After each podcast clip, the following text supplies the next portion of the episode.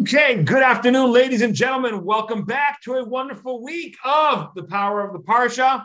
We are now going to be talking about Parsha Pinchas, the power of Parsha Pinchas. How many P's can we get? The phenomenal power of Parsha Pinchas. See, it's all P's, but one sounds with an F of P H, so it doesn't have the same impact.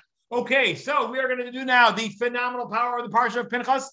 And I want to thank you all for coming out here. For those who are on Zoom, I thank you for being on Zoom. And I thank you even more if you've got your camera on. Those who put on their cameras will inherit the earth. That's exactly a verse from the book of Ecclesiastes. Oh, no, sorry. It was the meek will inherit the earth. Those who put on their cameras while on Zoom, we give special thank you to, so we know there are real human beings out there. I also want to thank all the people who are watching this afterwards, whether it be on Torah Any Time dot com, which is an, or dot, yeah, Torah Any Time dot com. It's an app. It's a website available. Apple Play, your Google uh, Play Store, anywhere you get your uh, podcasts, whatever it is. That is an amazing outlet for downloading hundreds of thousands of hours of Torah content. It is also available on Spotify, on Stitcher, on Google Play uh, Podcasts, on Apple Podcasts, under the name Burnham on the Parsha. I also want to thank the amazing staff of the Hodan Partners Detroit for enabling this to happen. And now let's get into this. Before we get into this, I want to tell you about a trip that I had many years ago um, to the city of Kovno. Kovno is a city in Lithuania. In English, it's spelled Kaunas, K A U N A S. The Kovno ghetto was a uh, one of the one of the saddest one of the saddest uh, ghettos. And Lithuania, by the way, of all the countries in Europe, lost the highest percentage of its Jews. Okay, so now the, the by far the greatest number of overall Jews that died were in Poland. Or give me a water, please. Um, the greatest number of Jews that died were in Poland. Close to three million Jews died in Poland. That was ninety percent of the Jews in Poland. There was about three point three million Jews in Poland prior to the war. And unfortunately, during the war, about three million of them were killed because Poland was the first country that they invaded and they were taken by big surprise. That being said, in Lithuania, ninety-seven percent of the Jews in Lithuania were killed. The Kovno ghetto was a very, very famous ghetto uh, because of it, it, it's, it was one of the largest uh, centers of Judaism in Lithuania. And unfortunately, in it, there was a very famous rabbi named Rabbi Elchanan Wasserman. Right now, we're in the middle of the three weeks. It's a sad time of the year in between uh, Shivasar Batamos, the seventeenth of Tammuz, and Tishah B'Av. So we'll, you know, we'll tell over this, this really, really sad, but also uh, in, in, in a way encouraging story, and I'll explain to you why. Rabbi Elchanan Wasserman was actually in America when the war broke out. He was raising funds for his yeshiva. The yeshiva was called Baranovich. And he was raising funds, and he went back into Europe. And people said to him, "You're going back into the lion's den." He said, "My flock is there. I need to be there with them. My students are there, right? Yes, I may be going back into the lion's den, but if I'm, I, I, my flock is there, my students are there." And he went back, and they put them into uh, the ghetto, in, in the Kovno ghetto. And then eventually his yeshiva was taken out. The, the, the Nazis had problems with everybody who was Jewish, but specifically they had they always had it out for what they call the Talmud lerer, which means the people who learn Talmud. They understood that the power of the Jewish people is through our Torah. What makes us unique, it's not that we're smarter than anybody else. I mean, there may be many great nations in this world that are very, very smart. We're not smarter than anybody else.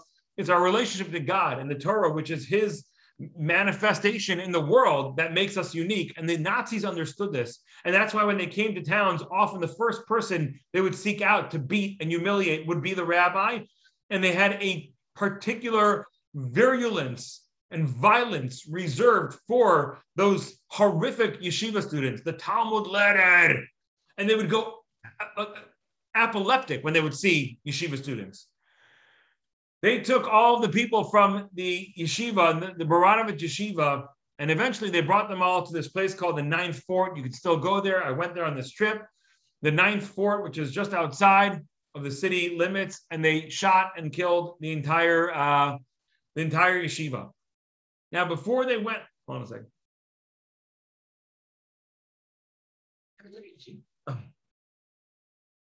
There was an eyewitness account who was there for Rabbi Wasserman's last speech to his students.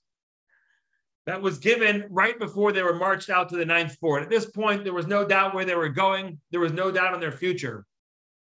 And Rabbi Wasserman, as you can imagine, is standing there. Remember, he came back into this. He came back into Lithuania knowing what was going on, but he said he needed to be there for his students. And his last and final speech to his students was where he told them, he said, we are about to go be a korban. We are about to go be a sacrifice for our people.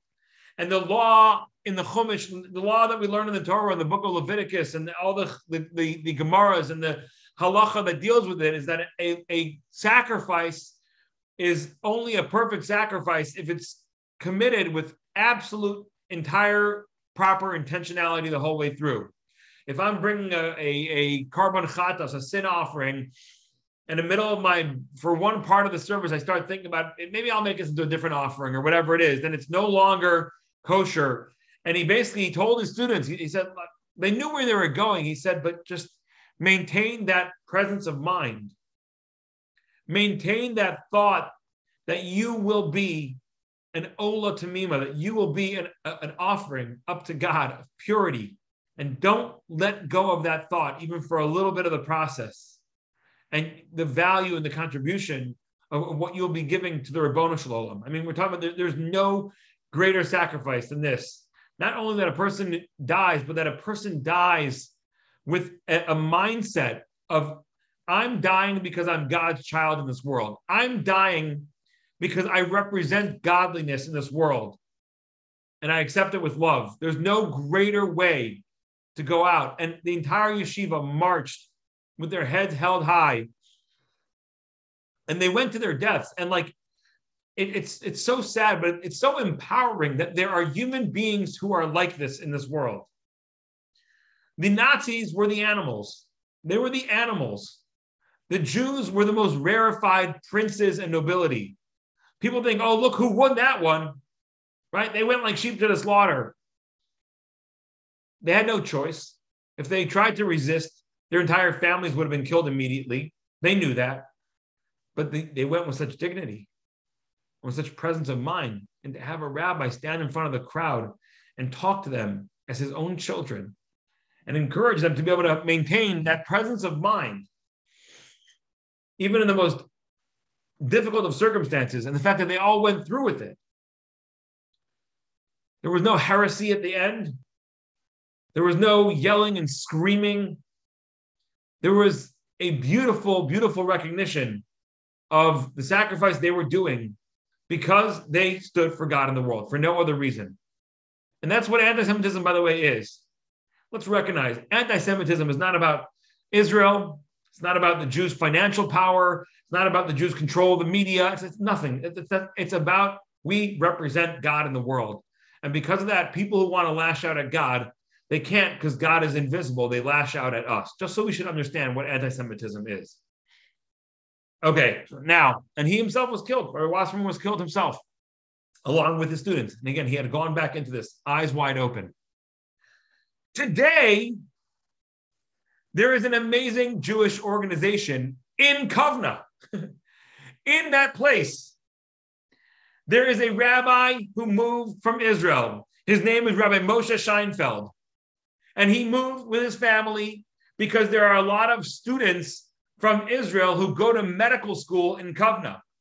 For whatever reason, I don't know why, there's a, there's a medical school there, and I don't know how it became sort of like a bridge, but there are a lot of Israeli students who go to medical school in Kovno, and now they've started going to Kovno for other schools as well. Of course, Israel is a very small country. It only has a very limited amount of schools. There are a huge amount of people who want to become very high-level professionals in Israel. Israel does not have enough medical schools for all the people who want to go to medical school in Israel, nowhere near. America doesn't either, by the way. America does not, does not have enough medical schools. Um, And, and because of that, a lot of them are, end up going out to other places in the world. And I guess Kovno has become a place where it's known you could have a good life as an Israeli medical school, school student. But there was nothing Jewish there. So this young man, Rav Moshe Scheinfeld, went out with his family.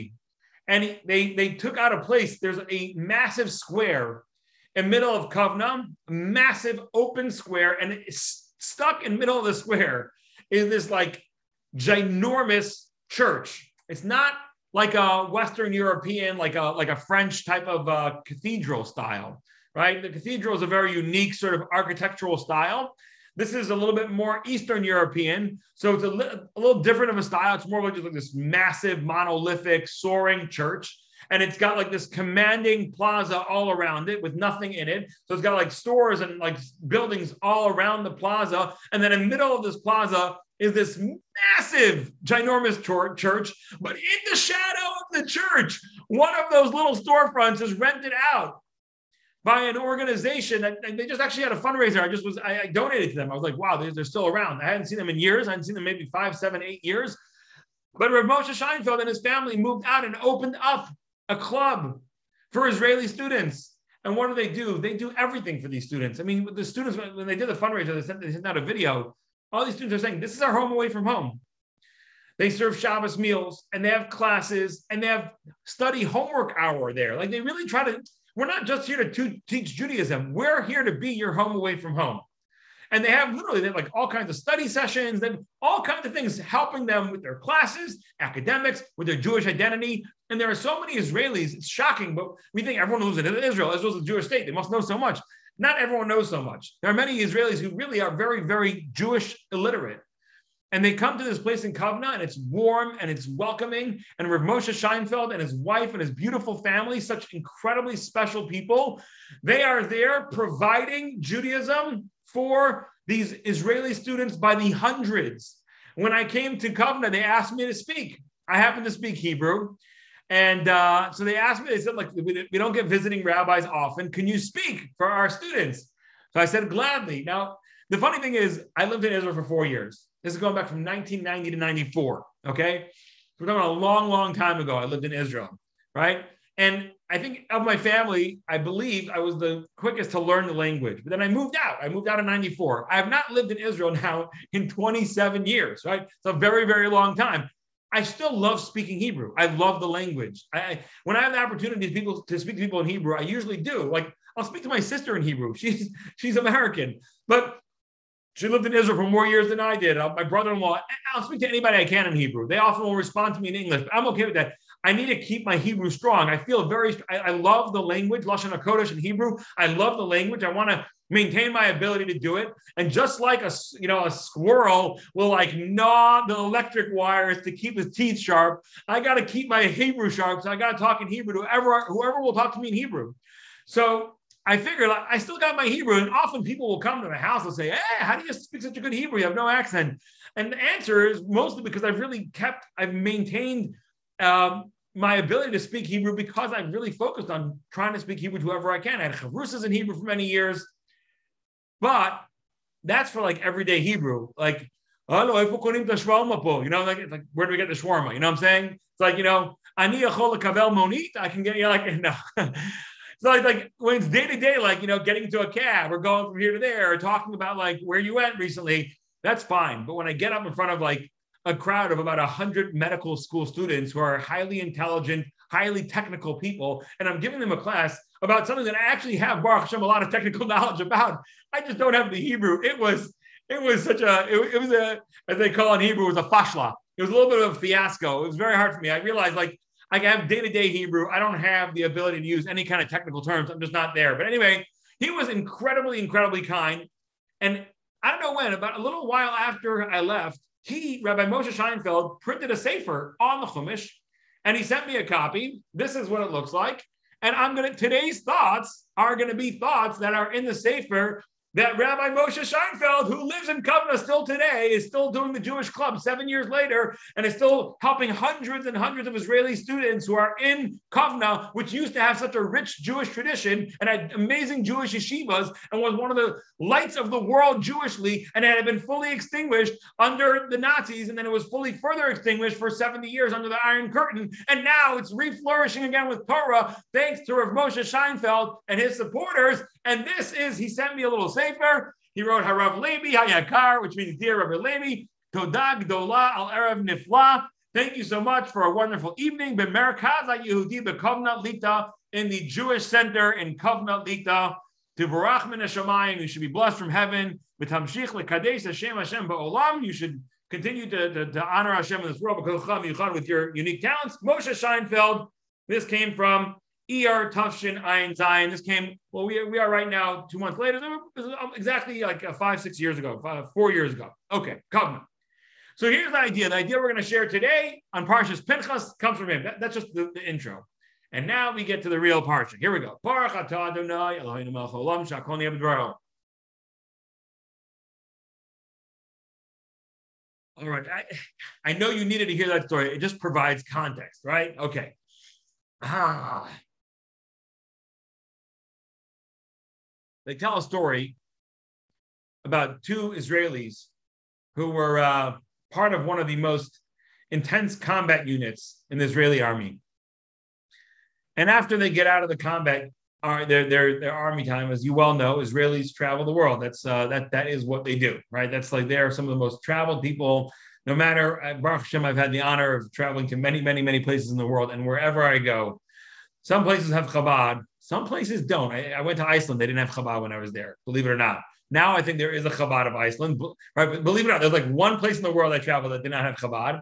Um, But they had Israeli tourists. So when I was in Iceland, I didn't have any Chabad, but I had Israeli tourists. Now, again, now I believe there is a Chabad in Iceland. I don't know if it's full-time, maybe part-time, but I know there's a Chabad in Iceland. In any case, but there were Israelis in Iceland when I was there. No matter where you go in the world, you hear people speaking Hebrew. So these two guys, they're post-army. They go on their tour of the world, and they're out in the Far East somewhere, in some village, you know, out in the middle of Thailand. And there's this massive... there we go. Hi, I just put up on the, uh, thing. If you want to find the Chabad right now, please follow the link that I just sent after the class. Okay. So um, they're in the middle of Thailand somewhere, and there's this big, big, gorgeous, beautiful, beautiful mountain. And they decide they want to scale it. They want to climb it. Now it's really, it's, it's, it's a tough mountain to climb. And, and, but they're like, listen, we just did three years in the most intense, um, you know, combat units in, in Israel. We could handle this. As a matter of fact, in America, one of the most famous challenging hikes in America is called Angel's Landing. It's a beautiful, beautiful hike in Zion National Park. It is, a, it's incredible. And it's one of the most famous, rigorous, difficult hikes in the United States of America. And there are certain parts of this hike where you're on it, and to the right and to the left, there's cliffs that are like over a thousand feet. So if you tumble, you, you don't, you know, you, you They, you go back in a body bag. And the truth is, like every year, there's like almost every year you see in the news, another person died in, in, in Angel's Landing. It's, it's, it's, it's legit. Like when you go there, there's a sign that says, this amount of people have died since this year, be careful. Like this is nature, this is wild, this is real. If you can't handle this, don't be here, right? So I was climbing up Angel's Landing, and I'm almost at the end.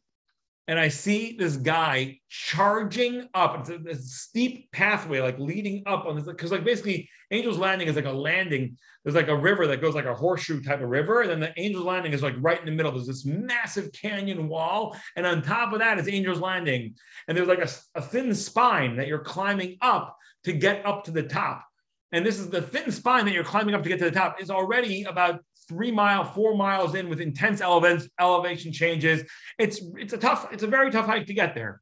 So we're already almost at the top. So we're maybe, maybe I don't know, like maybe uh, uh, two thousand yards from the t- total end of the Angel's Landing. And we're all huffing and puffing, and it's a hot day outside, and we're sweating and all that. And we see this guy, he's running up the mountain. When I say running, I mean literally like running up the mountain. He's barefoot, okay? He's barefoot, okay? He's got a cigarette dangling out of his mouth while he's running up the mountain barefoot. Everyone's climbing. It's like one of the most famous rigorous climbs in America. This guy is running up the mountain barefoot, smoking a cigarette. Um, about a, a little few minutes behind him was his girlfriend. And I said to her, like, like what's that guy's deal? You know, like I, we were, whatever, like I could tell this was his girlfriend because he was tattooed on everywhere except for, you know, one arm, one leg, and she was tattooed on one leg and nowhere else. So like, it was like exact perfect match. So I said, like, what's his deal? She said, yeah, he's a U S Ranger. He's from the Rangers, you know, the, you know, the America. I think that's one of the most intense units in the in the U S Army. Like in the Navy SEALs, you have the U S Rangers. So he was, a, he's an Army Ranger. He can handle it. He can climb. He can jump up Angel's Landing like, like a goat. So these Israeli guys are like, look, we're from the, one of the most intense combat units. We're going to climb this mountain, no problem. So they get all the right gear. They get, it's a couple day climb. They get the right gear in the town. There's logistics. They work it all out. And they set out and they're climbing this massive mountain. The first day they camp midway through, the second day they camp at mid base, whatever. By now you're almost at the top. The air is starting to get thinner. By the third day, they climb all the way to the top and they get to the top. And of course, like all Israelis, they've put a little Israeli flag and a bag of Bamba. I don't know if you guys know about this custom, but one of the customs of Israelis when they get to places in the world that are pretty like far out, they just, they leave a little bit of Bamba behind. That's like a sign like, hey, Israelis were here. I love it. I, I, you gotta, you gotta love Israelis. No, like there's nothing more brilliant than just leaving a bag of Bamba, you know? Anyway, so they pin their little bag of Bamba with the Israeli flag and they put it in the ground. And suddenly they see a little kid there. And a little scrawny little kid. And they, they said to him, hey kid, what are you doing here? He's like, what do you mean? He's like, well, what are you doing? It took us three days to get here. We're like intense combat soldiers. We finally get up to the top of the mountain and you're just hanging out over here? He's like, yeah, I, I, I grew up here. I was born in a little village right here at the top of the peak over here. And uh, I grew up here. The idea is that there are places that people have to climb their whole lives to get there. And there are people who are born at that level. Everyone in life is born at a different place. And in general, the most important thing to remember is that you in your life are not going to be judged by where you ended up. You're going to be judged on the delta between where you were born and where you got to. So that's an important message. That's very, very, very important, right? So Lefum Tzara Agra, the reward goes according to the effort. For the three Israelis, sorry, the two Israelis who climbed up three days up the mountain and they're huffing and puffing and they get up there, they feel like kings. That reward, they get tremendous, the value of getting up there. Oh, they feel that amazingness. We got, we climbed the mountain. This guy was born there. He never climbed the mountain perhaps his entire life. Maybe he never went down and back up, right? He's born adjusted to the thin air up there. That's how he's born. That's his whole life. So in life in general, rule number one is that we don't get judged by where we are when we die. We get judged by how much effort it took us throughout our life to get there. Again, we don't get judged by where we are when we die. We get judged by how much effort it took us to get to where we got to. And if we put in our best efforts and we are at a mountaintop and at, at the end of our life, we get to two thousand feet above sea level, but we were born at sea level, that can be an incredible, incredible climb. But if we were born at eleven thousand feet and we only got up to eleven thousand five hundred, or maybe we even fell back and we die at nine thousand feet, then that's going to be held against us. So it's not about where you are, it's about how much effort it took you to get here and how much effort you're putting in every day to maintain and climb higher. There is a way that we can ensure that our offspring, our children, our grandchildren are the kind of people who are maybe born at the top of the mountain.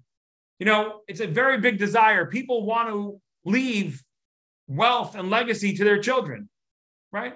They want their children to be successful. I don't want my children to have to struggle to put food on the table. I don't want my children to have to struggle to get through college. I've spoken about it earlier this week. My daughter, my oldest daughter, just started college. Just started college. A whole new, whole new, uh, a whole new, uh, you know, place in my life. Now she is, she's working through this amazing organization called T T I, Uh, Teaching and Training Institute. It's like one of these like sort of Jewish-based colleges. Um, and God willing, she'll hopefully be able to get her bachelor's within like a year and a half after her, you know, graduating from high school. But she started right now. She's doing algebra. I think her next course is going to be uh, Jewish foods. And I went and I'm like, there's, there's, a, there's credits for that course? Yes, there are credits for that course. The history of Jewish foods. All right, that's awesome. You know what I'm saying? Like, listen, out there, There are people getting degrees like in interpretive dance. You know what I'm saying? We're like doing away with all standards of testing and all that. Because, you know, so like, all right, let my daughter get her bachelor's, taking, a, you know, a few courses in the history of Jewish foods and, and you know, maybe like uh, pronoun- various pronunciations of the, of the letter ches in uh, Jewish tradition throughout the world. You got the Yemenite ches and the Ashkenazic ches and the Sephardic het and I don't know, whatever, I don't know, whatever. I, for me, it's important that she gets a degree. And by the way, I, I, I actually, it's an interesting experience. I, I really kind of, I want her, I'm pushing her to like, go work it out yourself. Speak to your own academic advisor. Do, do your college, do, do your thing. But obviously we want, we want our kids to have a certain level of comfort, a certain level of success, a certain level of not facing challenges, right? While we don't want our kids to be crippled and not able to even mount the, the and overcome the most simplest of challenges, that, that you do have. Unfortunately, there are parents today who are, will advocate. I was a teacher in, for a little while in a very expensive private school, a private you know Jewish school, where parents were paying twenty thousand dollars, twenty-five thousand dollars a year. And you have these parents who are calling you, how dare you give my child a C? I'm like, your kid never showed up to work, to class. Then your hands in work three days late. The work is the the the the the, the, the first draft of a third grader, you know what I'm saying? And you're asking me, how come I gave your kid a C? You know why I gave your kid a C? Because I have tremendous compassion. C is for compassion. Your kid deserved, you know, an F for flunking, and I gave him a C for compassion. But you, you have that, and that's not going to help anybody. So we need our children to go through their own struggles, but we also don't want our children to have to go. We, we want our children to be, to grow up in a community where they're not going to face violent crime. We want our kids to grow up in a community where they're not going to face, God forbid, all kinds of, you know, you know hor- horrific violence or trauma, right? We, we, we, we don't want that. We want to give our kids the best chance we can. So while on one hand, again, there are people who are born at eleven thousand feet, and there are people who are born at two thousand, and there are people who are born at the Dead Sea, negative three hundred, four hundred. You know what I'm saying? Like you work with people, sometimes you meet with people, unfortunately, in, in, in, in life who were born at negative four hundred into highly dysfunctional situations, abusive and dysfunctional situations. So everyone is born at different places, but you obviously want your family to be born into the best place possible. This week's Parsha talks a little bit about that. Let's see. In this week's Parsha, we talk about Pinchas. Pinchas, in last week's Parsha, we were introduced to, he was the grandson of Aaron, the high priest. Pinchas ben Elazar ben Aaron a Kohen. And last week in the Parsha, he speared and he there was there was a there was a terrible, terrible sin being perpetrated, a terrible act of immorality and infidelity and idolatry being perpetrated by the leader of one of the tribes, like one of the greatest Jews alive, and was doing it in full view in front of Moshe and mocking the Torah and mocking Judaism and mocking everything we believe in. And everyone was standing silent. They just didn't know what to do. Unfortunately, as I'm sure you can relate to, a lot of times when society starts doing crazy things, like things that are just crazy, you can't believe your own eyes, but you're also like, you're afraid to speak up because like, I don't know, this like really important person is doing it and he's saying it and he's saying that it's okay. And I don't know, like we become cowed into silence. And Pinchas was the one who stood up and stopped this salacious and uh, tra- uh, tragic act that was being committed by the leader of the tribe of Shimon. And this week's Parsha is where we see the response of God. Last week was where we saw what he did. And there was a plague. twenty-four thousand Jews died because this, this acts of immorality and idolatry and infidelity was spreading throughout the Jewish camp. It was Bilam's attempt to get the Jews killed, even though he himself couldn't curse them. He said, you can get them by convincing them, by, by enticing and seducing them to be immoral. And now we see Hashem's response. Hashem spoke to Moshe saying, Pinchas ben Elazar ben Aaron HaKohen, Pinchas, the son of Elazar, the son of Aaron, the high priest. He pulled back my anger from the Jewish people, the Kanoas Kinasi, when he was zealous on my behalf. He took the actions that I would have had to take. I would have had to stop them from doing this, but he stopped them from doing this. He acted on my behalf. And I did not wipe out the Jewish people in my anger. The acts they were doing were so horrific that if I had to start set in, I would have come back with a, a more uh, comprehensive plague. And in this plague, still twenty-four thousand people died, which is the most of any, by, by the golden calf, only three thousand people died. After the sin of the spies, fourteen thousand people died. This is the greatest number of Jews dying at any point in their time in the desert. It happened right here. And he was the one who stopped that. Okay? He was the one who stopped that. So Hashem says, he acted on my behalf. Lachain, therefore, Amor, say, Hineni nosin lo is brisi shalom. I will give him my bris, my, my bris of peace, my covenant of peace. Which means what? The sages explain that although he was from Aaron's grandchildren, he was not a Kohen. He was not a priest. Why not? Because the only people who were priests were the people who were born uh, after. So Aaron and his sons were made into Kohanim by God in a special ceremony. Anyone who was born subsequent to that was part of the Kohanic lineage. But Pinchas was that very rare generation, that sort of donut hole generation. He was not anointed to be a priest along with his grandfather Aaron and his father Elazar and his uncles, Isamar, Nadav and Avihu. He was not there for that process, but he was already born, so he was not born subsequent to them. So he would have ironically been a grandchild. He would have been a trivia question. Who is a, a, a descendant of Aaron, but not a Kohen? And the answer would have been Pinchas, right? But the answer is not Pinchas, because he earned his Kohanic status through this act. Hashem says, I will give him the Kohanic status, but not only that. Hashem says, not only am I giving it to him, I'm giving it to all his children after him as a bris kunas olam, a covenant of the Kohan, the, the kahuna, forever.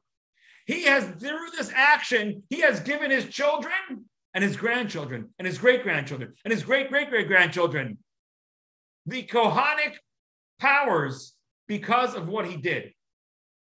There are things that we can do that enable our children to be born at five thousand feet above sea level.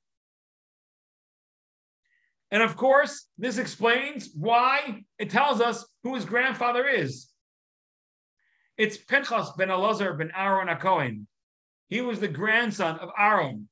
Now, the, the Gemara tells us that they started making fun of Pinchas when he killed the Midianite princess and the leader of the tribe of Shimon. When he killed them, people were very angry because the leader of the tribe of Shimon was basically paving the way that all these Jewish people could do whatever they wanted with the Midianite women. He, his whole point, the leader of the, of the tribe of Shimon was not only committing an act of horrible infidelity and immorality, he was saying, no, this is fine. Moses, you're so strict. You're always so strict. This is the way we're going to join with other nations. We're going to bring more nations into the fold by physically joining with them and becoming all one. And it's a good thing. If God, you know, if God didn't want me to do this, why would he give me these desires, right? So famous, you know, ridiculous canard number fourteen, or actually number three. It's probably one of the top ridiculous canards in the world. If God didn't want me to do this, why did he make it feel so good or taste so good? Yeah, you know why? Because he wants you to learn self-control. But no, this leader of the tribe of Shimon was going around and, and pushing this canard, and people would have followed it. So when, when Pinchas killed him, you just killed the guy who was giving us a license to do whatever we want. People were really angry at him. They were talking smack about him. They were saying, oh, look at this guy. His grandfather used to bring offerings to the idols. Who was his grandfather? His, his grandfather was Jethro, right? Moshe married one of Jethro's daughters. You know who else married one of Jethro's daughters? Elazar, son of Aaron. So Jethro was Pinchas's grandfather. Jethro, who was also Moses' father-in-law, at one point was a Midianite prince, uh, sorry, a, a, a prince of Avodah Zarah, a, a priest of Avodah Zarah. He was the Kohen Midian. He had been a idol-worshipping Kohen Gadol. He was like a high priest of idol worship for so many years. People are like, oh, look at this guy. He thinks he's so religious now. He's taken out. He's killing people for their infidelity and their idolatry. His grandfather was a, a, a high priest of idolatry. So Torah says, no, no, no, no. He don't think that he acted based on the genes of the idolatry that was in his family. He was acting based on the genes of Aaron HaKohen. Now, Aaron the high priest is the most peaceful of men. We say in Pirkei Avos, Hevi mitalmidav shel Aaron HaKohen, be from the students of Aaron the high priest, Oev Shalom, Berodev Shalom, the one who loves peace, the one who runs after peace. You love people and you bring them close to Torah.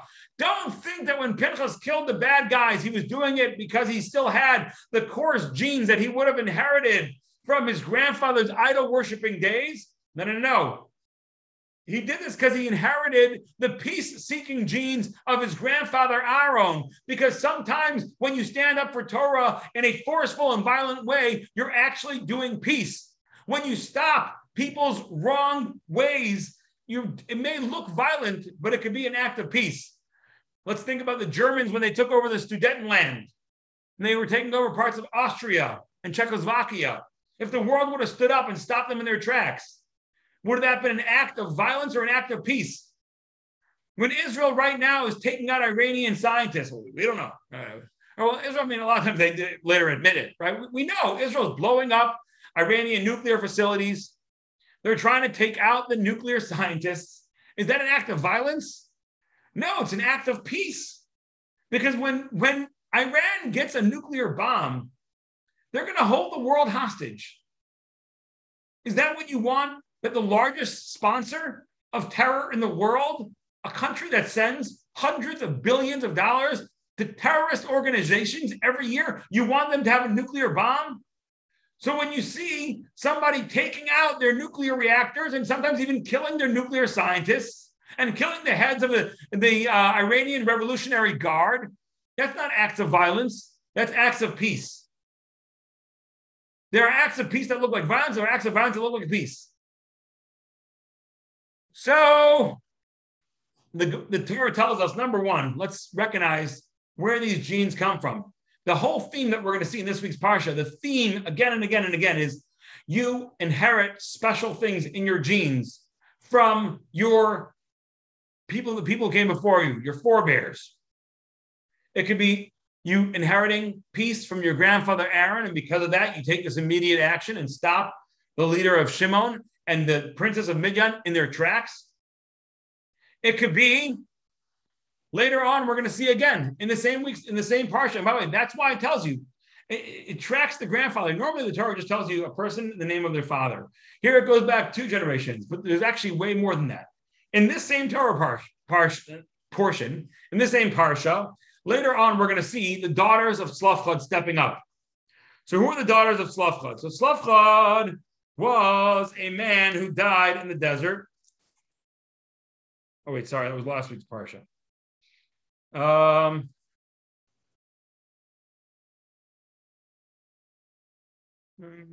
well, let's see. No, it's in this week's Parsha. Yeah, thank you. um, part, it's, it's Bamidbar Chav Zayin. Chav Zayin, Gimel through Dalet. Okay, so what happens? You have these girls, the B'not Tzlofchad, Tikravna B'not Tzlofchad, the daughters of Tzlofchad, Ben Chefer, the son of Chefer, Ben Gila, the son of Gila, Ben Machir, the son of Machir, Ben Menashe, the son of Menashe, Lemishbachos, Menashe ben Yosef, to the family of Menashe ben Yosef. So here we go. We've got the daughters, so you got the girls, okay? There you go. Girls are Machlon, Noah, Chagla, Milcah, and Tirzah. Very important women in their life. And in, in, in Torah, they're actually, you know, some of the very, very few women who are all sisters and named out in public. Every one of their names is actually named a couple times in the Torah, their full names. Okay, so you have the the, the Tzlofchad daughters. So let's say let's say we're talking about Machla over here, or Noah. Noah was the daughter of, so we have Noah's generation one.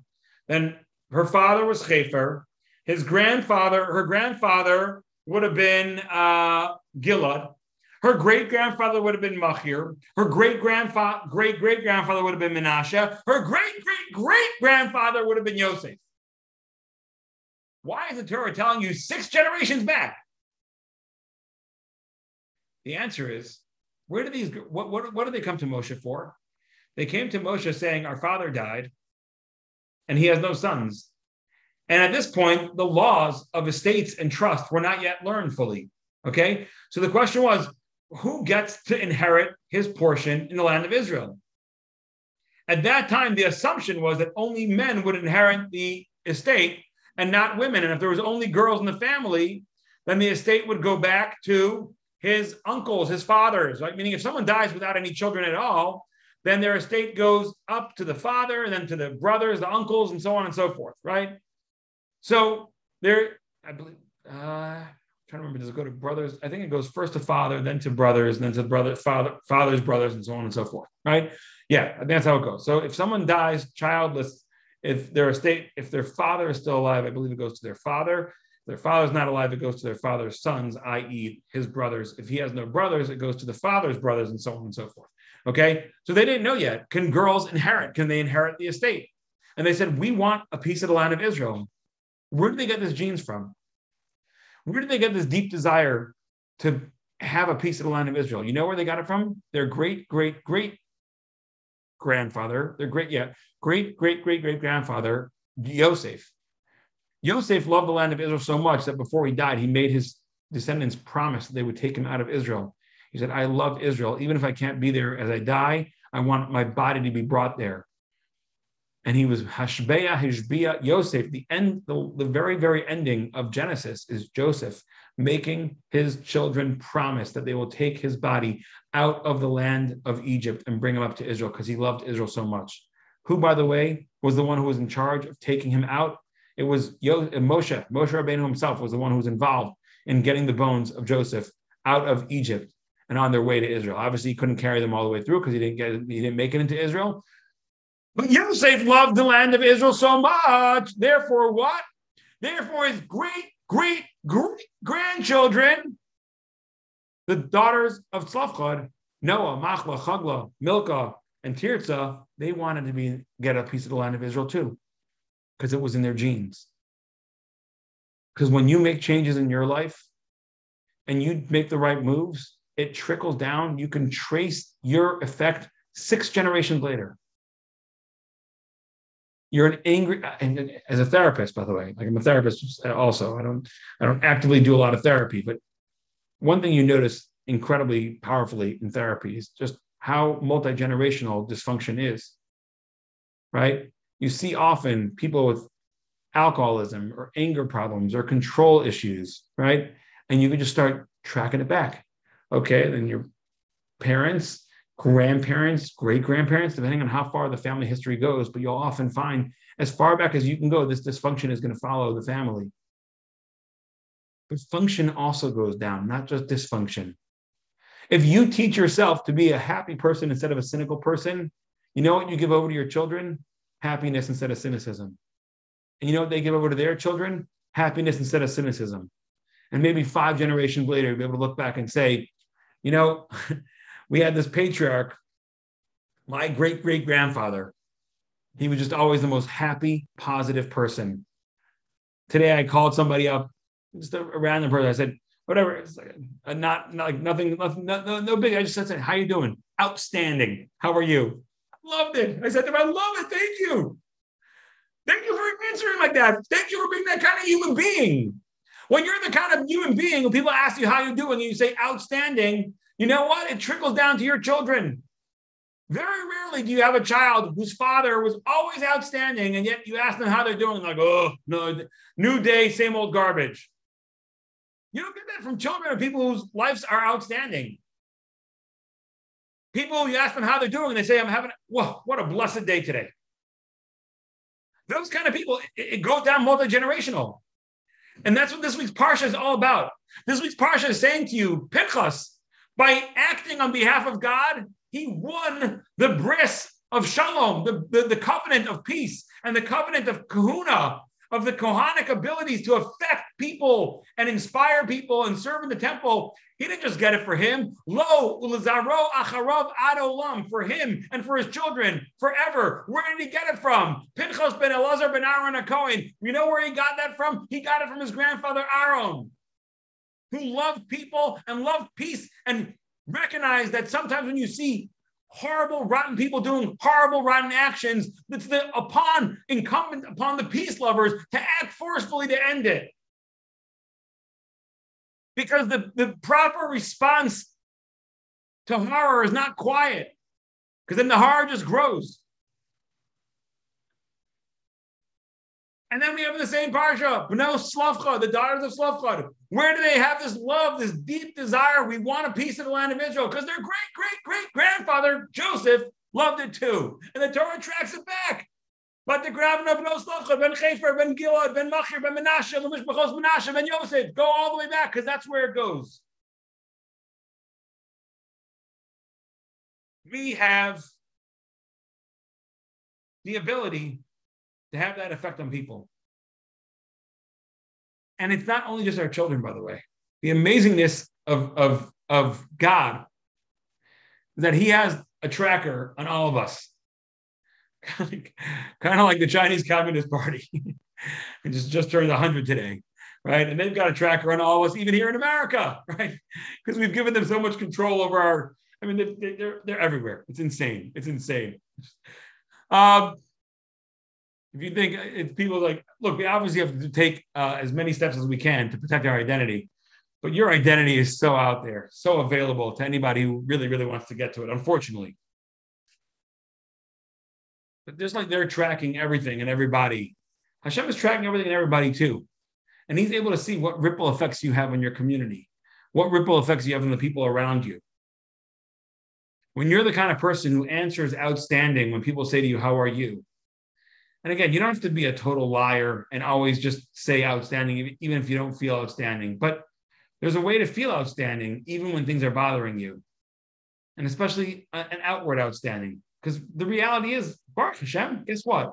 We are all outstanding. You know why? Because you have plenty of food in your kitchen right now. And you have, your house is probably being cooled right now to a moderate to comfortable level. I don't know what your degrees in your house are right now when I speak to you, but if you're in your house, you're probably, I don't know, your house, seventy-one, seventy-two, seventy-three, seventy-four, seventy-five, seventy-six, somewhere around there, right? There are people, I don't know if you know this, but Seattle is the number one most unair-conditioned house city in America. Portland is the number three most unair-conditioned house in America. That's meaning Portland is the, is the city, the third highest number of unair-conditioned houses. These are both cities in the Pacific Northwest where it's usually comfortable. There's usually a good breeze. And right now they're, they're, they're broiling. It's like one hundred ten degrees in Portland, right? Baruch Hashem, we right now, you're, you're comfortable. Life is outstanding. You may have tsaras. We all have tsaras. But life is outstanding. You're well-fed. You're well-clothed. You're being taken care of. You don't fear for your life. Life is outstanding. We have troubles too, big ones sometimes, but life is outstanding. When we're the kind of person who's able to push that narrative to the world, it makes a difference. It ripples effects to everybody else in the community. So we, yes, something fascinating also, the Chizkuni mentioned something, a very interesting idea. You look at Pirkei Avos, Ethics of Our Fathers. And Ethics of Our Fathers, there's a Mishnah that says, let's see, where is it? Um, hold on. There is a, here we go. The fifth parak, parak Hamishi, par, uh, Mishnah Gimel. Asara Doros Minoach Vad Avram. There were ten generations from Noach to Abraham.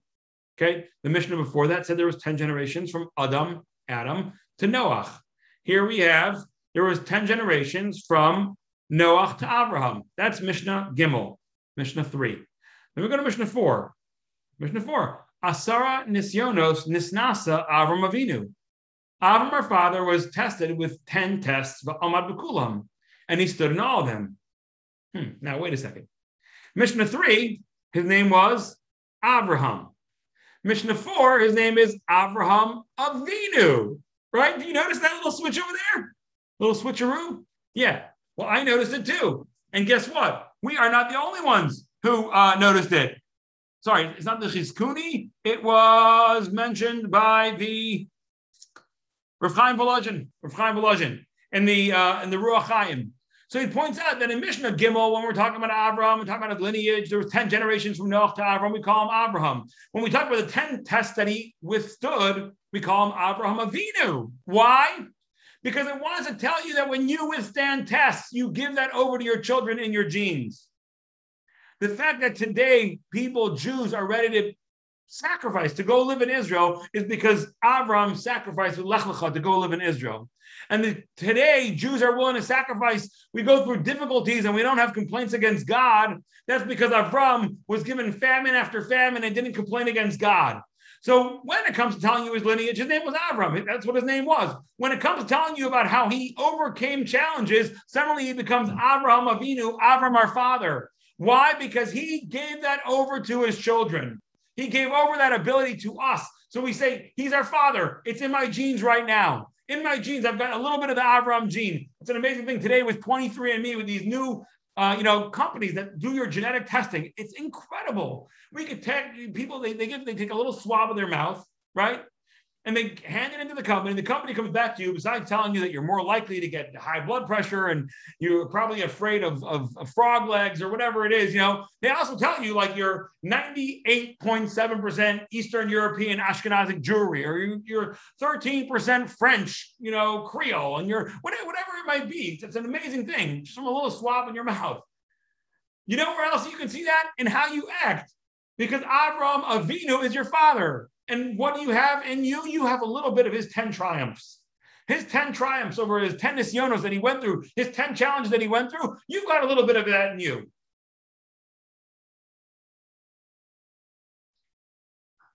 Interestingly, on Yom Kippur, on Yom Kippur, after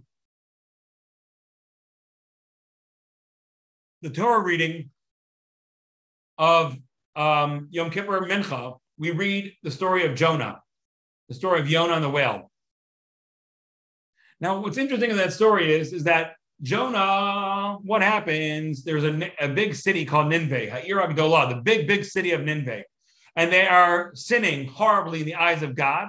And Hashem sends Yonah the prophet to go warn them and tell them, listen, if you guys don't get your act together, in thirty days, this city's going to fall, okay? And he goes, he doesn't want to go at first for whatever reason. Hashem ends up setting it up. He gets swallowed by the whale. By the way, there was recently a story, there's a lot of debate, a lot of controversy about this, is it a true story or not. But there recently was a story where a, a lobster diver was, he claims he was um, he, he was swallowed whole by a humpback whale and then spit out a few a few uh, minutes later. But he was probably in the whale for about, about a minute and a half or a minute. Anyway, true or not true, I don't know, but it happened like earlier in June. It's a pretty, very, very rare instance. The last time we know for sure it happened was in the book of Jonah. So um, the question is, wh- why does the city of Nineveh get chosen? There are many cities that were doing bad things in the eyes of the Lord. How come specifically Nineveh gets singled out? You're going to get a special messenger from God, a prophet who's going to come and warn you and tell you to repent. Why do they get that? So here's where the Chizkuni comes. The Chizkuni says something amazing. He says, when was Nineveh built? So if you look in the Torah, in Parsha Noach, it says, Min ha'aretz hahi yatsa Ashur. From this land came out Ashur, vayiven es Nineveh ves Rehobos ir ves Kalach. He built Nineveh and Rehobos and Kalach. And Rashi says, what happened? Ashur was a man. And he saw that the people were starting to sin and they were following Nimrod. Nimrod was the really, really bad guy, really, really bad guy who was trying to get everybody to rebel against God and build this big tower to go fight against God. And he saw what was going on. He said, I'm moving my children out of here. When you see that education is failing your children, you got to move your children out of where the education is failing them. You can't just say, I don't know what to do. I just had a conversation this past week with a father who said the school that his kids going to are starting to teach things that he disagrees with strenuously. And he's literally, literally in the process of considering pulling the kids out and either homeschooling them or moving to a different state, because the stuff that they're teaching his kids, he just believes are, is, is wrong and hurtful and damaging. So Ashur did that. Ashur was a man who lived in the time of Nimrod, and Nimrod was gathering all the people together to go rebel against God. And Ashur said, I'm out of here. I'm moving. I'm leaving this place. I don't want my children indoctrinated with these horrible ideas. And he moved somewhere else and built a city. Thousands of years later, his people are falling off the path. And Hashem says, let me send somebody to go save them. Because I know that in their genes is repentance. I know that in their genes is avoidance of negative influences. How do I know that it's in their genes? Because their great, great, great, great, great, great, great grandfather Ashur, thousands of years ago, moved his family out of the path of indoctrination with evil ideas. Isn't that an amazing idea? From all the cities, from all the cities that Hashem decides to send a Jewish prophet to a non-Jewish city and warn them, you're messing up. Who is it? It's Nineveh. Why? Because that was in their genes. Because their great, great, great, great, great, great grandfather sacrificed so that his kids should not have evil infiltrate into them. Every one of us whether our kids live at home or our kids don't live at home, whether we have children or we don't have children, we are spreading our effects on everybody. This year, one thing it taught us is that there are invisible effects that we can cause to other people. The one lesson we can learn, one, there's many lessons we can learn from this whole pandemic, but maybe one thing we can learn is people are so afraid, right? I'm telling you, it, it's, it's an amazing thing. You know, you travel around the country. I've traveled, a, you know, a bunch since the pandemic has, you know, started. You go to some places and people are just living their normal lives. And you go to some places and people are very, very concerned. And there's double masking still going on. So like, there's definitely different ways people are living. And of course, the vaccines have been available widely to anybody in America who wants it. You know, obviously people have different feelings about that. You know, who should get it, at what age? You know, Baruch Hashem, you know, I'm vaccinated and I'm very happy that I am. Um, I got it pretty much as early as I could. I, I was so. There are people. We, we we now are aware, though, that without me ever touching you, I can spread something hurtful to you. By just being within six feet of you, I might be able to spread something hurtful to you. And you're so afraid of what I might spread to you that you're wearing a mask, and I respect that. If you want to wear a mask because you're afraid of what I might, recognize that. How about ideas? I could be sitting in a group of people and just spouting my cynicism, my negative, my negativity, and my anger.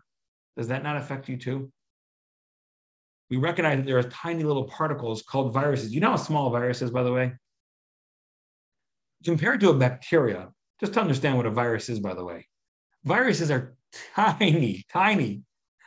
They're like less than a thousandth of a bacteria. No, no. If a bacteria, sorry, if a virus was a tennis ball, a bacteria would be, I think, a beach ball. So I don't know exactly the proportion, but viruses are, are, are so, so, so, so tiny. We're aware that there's, in the spiritual world, the physical world and the spiritual world are always made after each other. Just like Hashem created the world where there's genes that go down from generation to generation, and we understand how that works, and spiritually there are genes too. There are viruses in the air that can affect you spiritually, just like there are viruses that are neg- that are in, in, in the world. We have to make sure. Ashur said the air here in Bavel is dangerous. Nimrod is trying to indoctrinate everybody to go against God. I'm taking my family out of here. When we pass people in the street and we're six feet away from them, if we smile at them and nod and say good morning, we give them chiyus, we give them light, life. If we look at them, we turn our face away. If when we get into an elevator, we quickly, we uncomfortably look at our phones because we don't want to wish the guy good morning, but maybe I should. You just feel, we, we just turn away and we go quickly into our phone, lest I have to have some human contact with somebody in an, ele- in an elevator. That creates its message too. We're constantly able to have the incredible gift of affecting other people for the good or for the not as good. Let's make sure that, first of all, we in, put our children, give our children and our grandchildren, our great, great, great, great grandchildren, like Yosef's great, great, great grandchildren, let's give them the genes that they should start out their lives at five thousand feet above sea level. They'll have plenty of challenges on their own. Let's start them out as high as we can. And when we pass people in the street, let's make sure to give them, let's be contagious with a virus of happiness, of joy, of smiles, of warmth, of acceptance, having makabalos called the Meseir Panim Yafos. It's so bizarre. The mask almost like takes away your ability to smile at people and, and wave at them. But now that we're taking off the mask and we're going back out, make sure you use your mouth to smile at people. You could smile at people for a year. Now you can. Let's make sure we use that. Let's spread a virus and contagion of happiness and joy and openness and acceptance and love and kindness. And then it will go down to our children, our children's children. And our grandchildren will talk about how oh, Zadie used to, he was always so happy. You asked him how he's doing, and he would say, outstanding. Anyway, you guys have all been outstanding. You're all amazing. Thank you so much, and have a wonderful